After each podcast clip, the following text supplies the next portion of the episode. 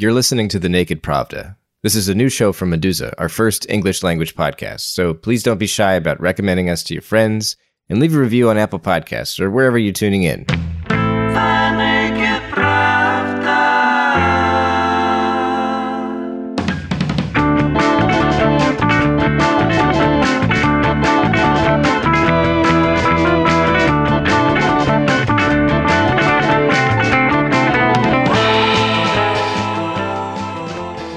Welcome to The Naked Pravda, a new podcast that highlights how Meduza's top reporting intersects with the wider research and expertise that exists about Russia. Meduza publishes a lot of in depth original journalism, but these stories' links to the wider community of experts and reporters working in this field, they're not always clear. Hi, I'm your host, Kevin Rothrock, the managing editor of Meduza's English language edition. And as I introduce the subject of today's show, I want to stress that I love our original theme music, which was created by Viktor Davidov, while also acknowledging that the music's upbeat tone is perhaps not the perfect match for the content that comes next. Just a quick warning to listeners before we dig in some of what you're about to hear includes descriptions of sexual violence and domestic abuse, and there's a bit of salty language in there too. So, on today's show, we'll be looking at rape allegations in Veliky Novgorod, where a journalist named Alina Sheglova says a local chief editor sexually assaulted her at a party in late September. The next morning, he basically apologized for it in a rambling text message. It took a couple of days before Sheglova managed to see a doctor who promptly said he was required to report her injuries to the police. But at the same time, he refused to conduct a gynecological exam without a police form. The accused rapist's wife, it turns out, yes, he's married, and so is Sheglova, by the way, is a police colonel, and she's actually tried to get Sheglova to drop her charges. The prospects for an investigation looked pretty grim until Sheglova went public about the rape. National news outlets then picked up the story, and her employer, Novgorod.ru, then published a statement in her defense. A full scale felony sexual assault case is now underway. Unfortunately, there's nothing unusual about violence against women, not in Russia or anywhere in the world. But Russia is both the focus of this podcast and it's a special case because lawmakers decriminalized first offense domestic violence in 2017 in a major setback for women's safety. To get a better sense of violence against women in Russia today, the consequences of decriminalizing domestic violence two years ago, and how women are depicted in Russia generally now, I spoke to a handful of journalists and activists who work in this field. But first, I want to spend a bit more time on Mrs. Sheglova, whose story is the focus of a mid October article by Meduza special correspondent Irina Kravtsova, who traveled to Veliky Novgorod and met with the individuals involved in what happened to her. At 2:40 a.m., Saturday, September 28th, journalist Alina Sheglova finally reached her apartment and immediately ran into the bathroom. She was all in tears, lying on the floor in her torn evening dress, says her husband Ivan. When he asked his wife what had happened, she said that Mikhail Bogolyubov, the editor in chief of the Novgorod municipal newspaper, had raped her hours earlier at a party at his newsroom. Hearing this, my husband said, Misha Bogolyubov, I don't know if I believe that, says Shaglova. but her husband became convinced when she described the assault in detail. Then and there, her husband tried to contact Bogolyubov, a close friend since childhood, but he didn't answer his phone. In the morning, Bogolyubov called the husband himself and said that nothing had happened between him and Shaglova, but 30 minutes later, he telephoned again and said that he'd actually remembered that there was something that night, but it was all consensual. Trust him. Bogolyubov also tried calling Alina, but she refused to answer. He then texted her the following message, which Shaglova showed to Meduza, and I will read this in the creepiest way I can.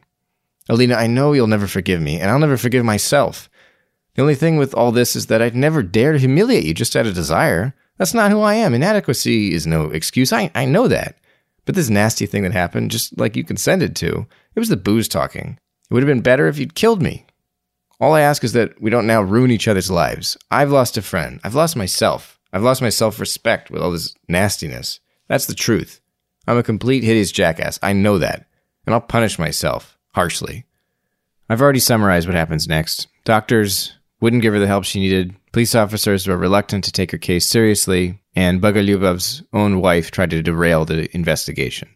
Shaglova says she's received an outpouring of support from colleagues since going public about the attack, but she says there are still some people encouraging her to forget about what happened, to avoid ruining Bogolyubov's life. But it's not about that at all, she says, telling Meduza, The man committed a crime. He raped me. Am I really supposed to keep silent about this?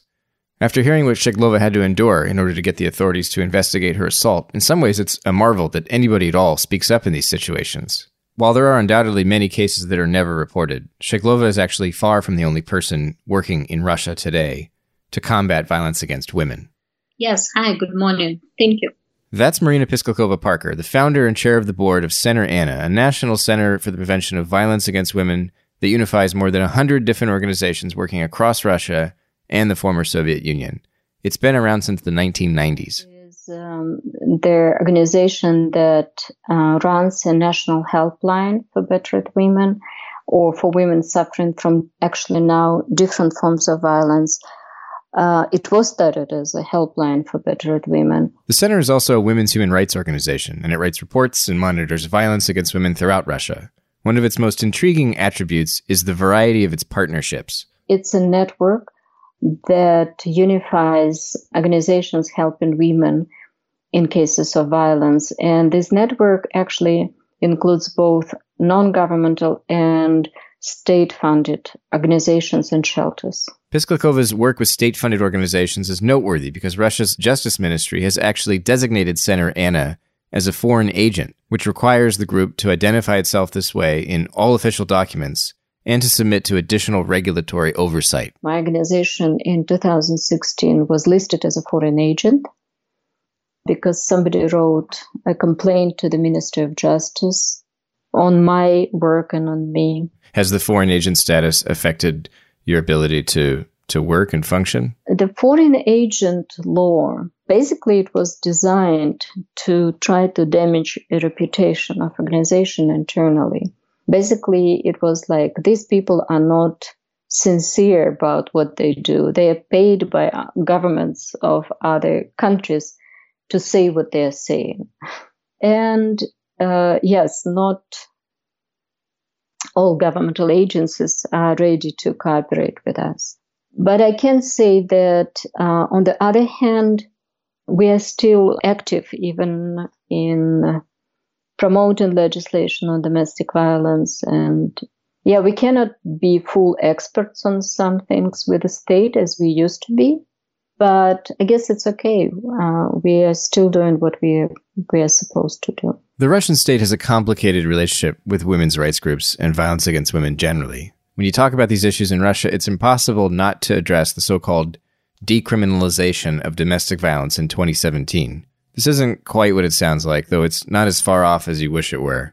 More than two years ago, the Russian government reduced the penalties for first offense domestic violence, defined as the beating of a relative, supposedly to correct what was seen as a discrepancy between punishment for violence in the home and, I don't know, fistfights in the street.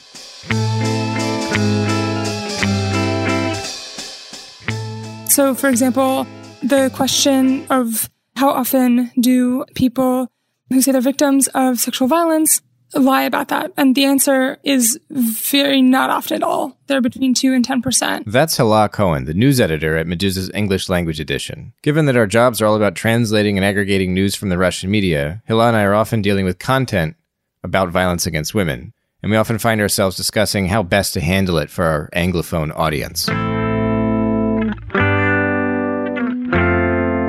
Thought it might be interesting if we kind of had the conversation we've had in Slack a few times, which is like, I'm not even sure how to talk about this stuff. And I'm, I'm like racked with guilt. Here I am, like putting together a podcast. There are no other male speakers on this, on this particular episode other than me, but I feel like that's already one too many on this, for this subject.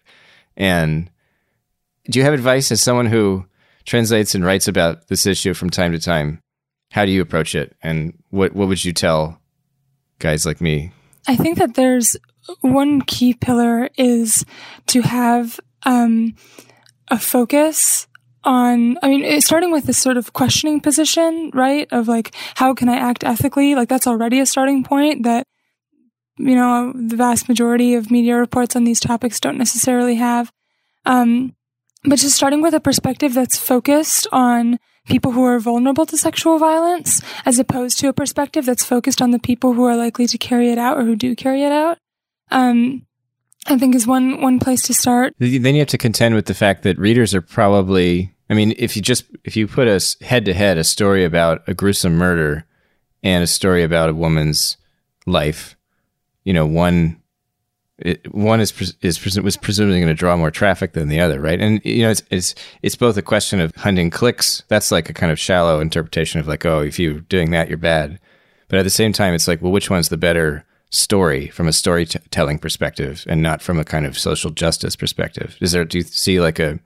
Is that like a tension, or am I not on anything there? First of all, I wouldn't be so sure that readers are more interested in the gruesome murder story, um, especially given the fact that uh, gruesome murder has been a staple of storytelling about Russia for so very long. And I think readers, you know, are starting to to look at things with a bit more nuance, and and there's definitely a demand for that nuance.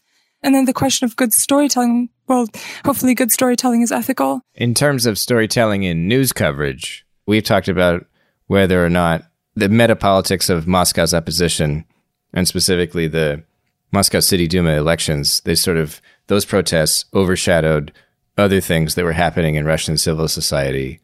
In large, in, in some part or large part, or I don't know how much part, some of this was demonstrations surrounding these prosecutions of women who are accused of violent crimes in the act of self defense. Because one thing that even just in our kind of discussions one thing that stuck out to me is this question of like, uh, what mobilizes people? Um, how do you get people involved in activism? And one thing that I've, I feel like I've learned from, uh, what's happened over the summer is that, um, mm, mobilizing people is important, but not in the sense that it's a numbers game, right? Like, um, and that also means that like, uh, whether or not a movement is overlooked, mm, it gets into some fuzzy territory because, the movement for recriminalizing domestic violence seems to be having a lot of success, even in a way that, that uh, the like mass protests over the summer maybe aren't having. And that's because they've had this really persistent push, um, both from a core group of people and from more and more members of the public who are jumping in. That phrase itself, decriminalization, is kind of misleading, I think, it, from the perspective of at least like an, an American English speaker. If I read that, it makes it sound like domestic violence is now legal which is not the case. And so, do you think is it when we? I mean, I still use this phrase because it it for well, I guess on one hand, it kind of catches the reader's attention, and it does kind of get to the core issue, which is that they've, you know, it's no longer treated as a felony, or at least not the, not the first time, right? Not first time offenses, and so that's what apparently led to the spike in cases of domestic violence, and who knows about the unreported cases and so on. But I don't know. How do you feel about the language of decriminalization. Is that the best way to describe it? I think that as long as there's that context of uh, there's this whole separate category of violations that are called administrative violations. Um, I often kind of go back and forth on on how much we translate into, for example, the U.S. legal system um, from the Russian legal system, because oftentimes it does just take a few words to say, like, you know, this was a criminal violation. Uh, now it's an administrative violation. Here's the punishment that entails. But when you talk about decriminalizing things, don't you? Doesn't that maybe I'm just being ignorant here, but doesn't that mean making it legal? If you decriminalize something? Like when people promote decriminalization of marijuana, they don't mean just make it a fine because there already is that, at least in small amounts. Yeah, that's true. There's this extra shade of meaning in, in the Russophone legal system where uh, legalization and decriminalization are different things. And so I think, I mean, yeah, if you're saying something like, uh, I don't know, like even the sentence jaywalking is a crime sounds uh, like a little much. Yeah, that's true. Every fifth woman in Russia has experienced domestic violence. 59% of Russians supported the 116 law, decriminalizing domestic violence. After the law was introduced, the amount of home violence cases raised by three times. You're listening to a YouTube video promoting something called Project 911, an interactive multimedia project released in December 2018 that features a role playing exercise called Game 116 where players take on the role of a woman caught in a violent relationship. You can fight, scream, reach out, or plead, but the game is a no way out scenario that's meant to educate the public, not challenge your turn based strategy abilities. Project 911 is a non-profit initiative by the advertising agency Room 485. To find out more about how this came together, I spoke to Elena Kalinina, a managing partner at the agency? I'd say it's, it's a millennial minded creative agency. Uh, we do digital projects, we do creative projects. How did you how did you guys even get how did you even start talking about this? Like do you have like a Monday meeting where you're like what what should we? Yeah exactly. It's like i mean it happens in every creative agency you know like people want fame people want to do a creative festival project and you usually talk about you know things that are important things that you know you want to change especially thought that you know like we're all concentrated on creating you know like projects that uh, have meaning but Elena says Project 911 quickly became about more than just creating something to boost the agency's public profile. Uh, but then within a month, something very terrible happened to, to one of our colleagues. Um, it was during the weekend. Uh, she sent me uh, a message that she's not going to be able to come to the office for like at least a couple of weeks. And, uh, and then she sends me her picture. And on that picture, instead of her face, I saw a pizza. And what happened was is that she was uh, she got divorced with her husband, and uh, he was seeing uh, he was taking his son on Sundays. So uh, he came to her place, and he was tipsy. So and uh, while she was preparing the kid, and the kid is like three years old, uh, he, he, like he, he kind of like started looking through her phone, found some messages that he didn't like, and so he ended up beating her up, raping her, and doing that for two days in a row with their kid, you know, being in the same apartment and and and that that's something that happened. Uh it kind of it changed the whole situation it changed the whole um, um the way we looked at the project. All of a sudden it stopped being something that you know like won't happen to you something like you know you read in the newspaper but you never associate yourself with happening with something like this but Elena and her team didn't just channel this experience. They also turned to NGOs working in Russia to combat violence against women, to figure out the most ethical way to turn the issue into a game. Having a, a, an interactive uh, tool, you know, where you can see over and over again how how your daughter or your uh, your kid were uh, abused, and uh, eventually that people play, you know. Uh, well, I mean, anyways, it's it's still a game, you know. So it's uh, it's the process that you can. Well, so it's ethically wasn't right, so we decided by then we contacted different um, ngos to actually you know like find out how, what would be the correct way to ethically you know like create not just uh, a festival project from a creative agency but actually something that could uh, change the way people look at this problem did they have like answers ready or did they need to think about it was it, were they startled by your by your project the first did- the first ngo that we uh, actually contacted was Nasilyu Net. okay so now I'm throwing another organization name at you, and this time it's got Russian words in it. Nasilyu means no to violence, and it utilizes the .net website suffix to make for a snappy URL.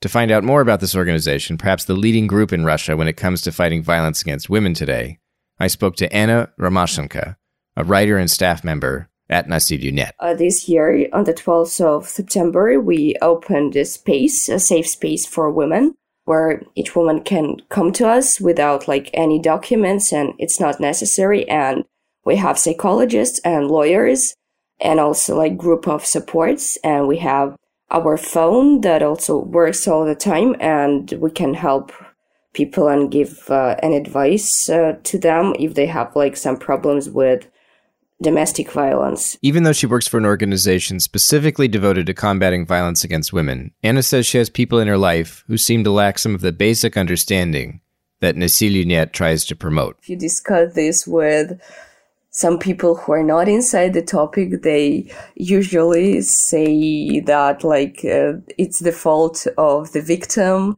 and like you should not wear the short skirt when you go to the party. And it's really kind of a weird and you even should not go to some regions of Russia to do that, to, to hear this kind of speech. You can find it in Moscow. And once I had a discussion with a friend of mine and he really told me like the problem of the woman uh, if she like wears a short skirt. So uh, like, yes, it's a big problem and it's really different. Do you feel like it's a generational thing? Like, are younger people they have more progressive views or it doesn't break down in terms of generation? I think it's not a question of generation because you can meet like a person who is 60 or over and he understands or she that the domestic violence and violence in general is not a good thing. And also you can meet someone who is 17 and he or she will tell you that like it's all right. I think it's a question of personality of education but not of a generation or an age, but it's my, my opinion. The demographics of survivors and assailants in domestic violence cases feature big in reports about specific incidents. In mid October, AFP Moscow correspondent Ola Chikov wrote about Natalia Tunikova, a Russian woman who was convicted of using unnecessary force when she stabbed her partner while he was pushing her toward an open balcony. I spoke to Ola, and here's how she describes this. He started pushing her towards what she described like as an open bal- balcony in a very high rise building in Moscow. Um, and he was beating her and she was um, scared for her life. And within that moment, she grabbed onto a table in their apartment and she told me that she grabbed the nearest object that was on the table and in a sort of instinctual way it was a knife and she defended herself from him highly educated and successful tunikova's experience is a reminder that affluence doesn't protect women from home violence but she has used her resources to do more with her case than many survivors can including work with wider civic initiatives. So I guess she's quite unique in that sense. Um, I guess because she's quite well educated and has been able to to take this case further than a lot of other people maybe wouldn't have been able to. Her her case is quite important because she's gone to the European Court of Human Rights, but basically her story is that she she's quite a successful she's in her 40s now. She's quite a successful woman A few years ago, she would, she stood as a local councillor in local elections. Um, she's quite educated um, and she found herself in a relationship that went toxic very quickly. I think, I think as often happens, like there were huge arguments and then arguments that led to quickly led to violence. Okay, so you might remember earlier in this podcast, I asked Hilah what she thought about media coverage of Russia's summer protests and how they were both sort of high level political rallies related to the Moscow City Duma and elections in other cities. And then there were all these demonstrations in support of women on trial, like the one that Ola wrote about. She thinks Russian society, in part because of media coverage and in part just because of grassroots activity, is experiencing a kind of awakening. I think this gave women uh, some kind of hope. Probably the vast, vast, vast majority of these cases are never going to really see the light of day or like make it to the media. But from what all these campaigners and lawyers that I've been talking to have been saying that there's definitely been a change of of mood in society about the way we speak about domestic violence in Russia.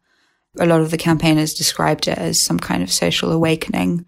And it was it was seen in the way state media covered the Khachaturian case. Ola is referring here to a trial that's lasted more than a year so far against three sisters Christina, Angelina, and Maria Khachaturian, who were charged with murdering their father who spent years trapping them at home, where he assaulted and raped them. It was so widely covered, it was on TV screens all across Russia, which I don't think has happened before.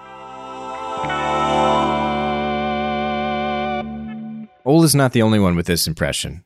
When talking about the coverage of domestic violence and violence against women on Russian state television and in the Russian state media, I heard the same thing from others. You, you wouldn't imagine uh, a federal TV channel uh, to be interested in domestic violence two years ago, for example. That's Nastya Krasilnikova, a former magazine editor and current editor at a documentary film studio. And also, she's the author of The Robber's Daughter, a channel on the instant messenger Telegram, where she writes about representations of women in the Russian media. They think that this is something worth talking about, and this is a progress I think, yeah. Despite changes in TV coverage, Nastya still doesn't have the highest opinion of the Russian media when it comes to its coverage of women generally. All the all the stuff you know when you say like Marie Claire or Cosmopolitan or I don't know Elle magazine, you do have them. We do have them here, Russian versions, and all of these magazines. They, I, I think it's it's honest to say that they hate women. That was a surprise for me when I started thinking about it, some of these magazines they they try to be uh, up to date and they try to mm, talk about feminism and they try to put out some feminist voices, but still many articles there are just about how to how to make I, I don't know how to make uh, the best blow job of his life, how to uh, make a man marry you. It's not all dumb stuff like that either. Some of it gets pretty serious and seriously gross. For instance, remember Larry Nassar? Larry Nassar is a convicted serial child molester and a former USA Gymnastics national team doctor. His sexual assault crimes were the basis for a major scandal about two years ago, and in multiple convictions, he's now been sentenced to more years in prison than any human being could ever live for assaulting and molesting dozens of young women and girls, dating back to 1992. When I asked Nastya for an example of shortcomings in the Russian media when it comes to reporting on violence against women, she instantly recalled a headline published at Lenta.ru about the allegations against Nassar. It was called Master Rastyashki, Master of Stretching. That's what they called it. And um, the picture uh, they uh, put there uh, was with a gymnast in a small swimsuit and her legs widely spread. And it was such a horrible image altogether. This was a headline that was supposed to be a joke about a guy who used to rape little girls for years, you know? And I found it, uh, and I was like, what the motherfuckers that work there? What what's wrong with them? And i uh, wrote a, a, huge post and it was really hateful because this this is what mm, i was outraged and uh, they edited this article after my post and they changed the, the, the headline and they changed the picture and it was like and they started writing me things like you know we, we do many many important things we do many cool articles and we help people and all this stuff. And i told them just please never contact me again. I don't want to listen to this bull just go away all right so there's definitely some problems when it comes to russian headline news about sexual violence and as Nastya Krasilnikova makes clear, there's room here for both cautious hopefulness and continued outrage. Hilah and I also talked about where things are headed, specifically in the context of Anastasia Yashchenko, a graduate student in St. Petersburg who was recently murdered and dismembered by her advisor, Oleg Sokolov, who's gone on to dominate a lot of media coverage because of the story's gore and because of Sokolov's obsession with Napoleonic reenactment and cosplay.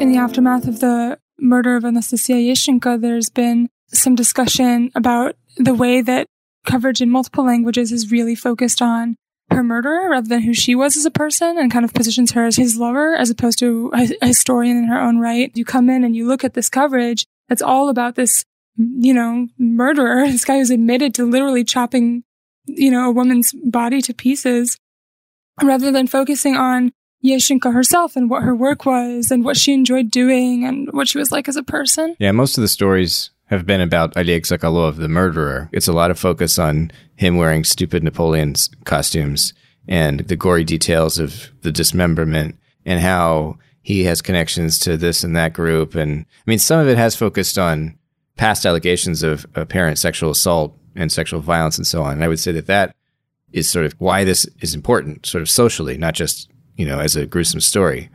But I wouldn't say that that's kind of led the way. I think what's led the way is how wacky that story is. And there's even, I guess, the, the Yevgeny Prigozhin's like propaganda empire started to tar a local city councilman. His name is Boris or Boris Vishnevsky. He's a member of the St. Petersburg Legislative Assembly, and he's also a prominent oppositionist. And this uh, media group that's controlled by Yevgeny Prigozhin has been running these stories from unnamed anonymous students that supposedly they got these letters from these students claiming that he harassed them, you know, years ago. And they, they haven't spoken to the students. They basically just published the letters. But that has sort of reverberated in other outlets, including state television. And now the sort of buzz is that Boris Vishnevsky, you know, gropes his students or whatever. And that's kind of getting invented. There doesn't seem to be facts that back this one up.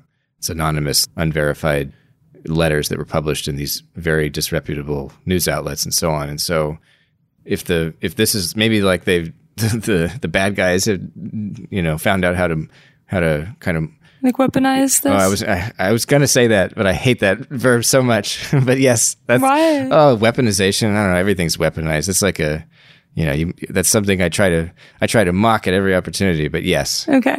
it seems it seems as though they weaponize it because there's you know there's a weaponized weaponized information. You weaponize Mm-hmm. shoes or I don't know. You weaponize anything. It's just it's like it's throwaway. It's too it's too easy. It's got to be Yeah, that something makes better. sense. Actually, what you're saying here, though, it, it kind of makes me rethink some of the stuff that I said earlier, and I wonder what you what you think. You were already poking at this issue of like, okay, if you say the vast majority of allegations in a certain area are true, then like, where does that leave the reader when they encounter a case that isn't the typical case, like the one that you're describing? If you were writing a story like that, would you then have in that story? And by the way, ninety nine percent of these cases are are you know it's the victim's always right or something. Well, okay. In this in this case, it's important to point out that like those are cases where like the victim has reported somebody, and that is not at all what happened. Sure. I mean, the journalist is sort of identifying what the issue is, like what the context is. So, like, is this a context where it's like a domestic violence context in which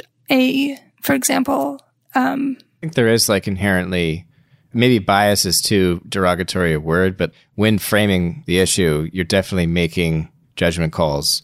And you know, I don't know if I don't know if reasonable people could necessarily disagree in the instances that we've highlighted, but unreasonable people certainly could. yeah, definitely. um, There's definitely room for disagreement. How reasonable it is, I I, I won't say. yeah, that's that's way too true.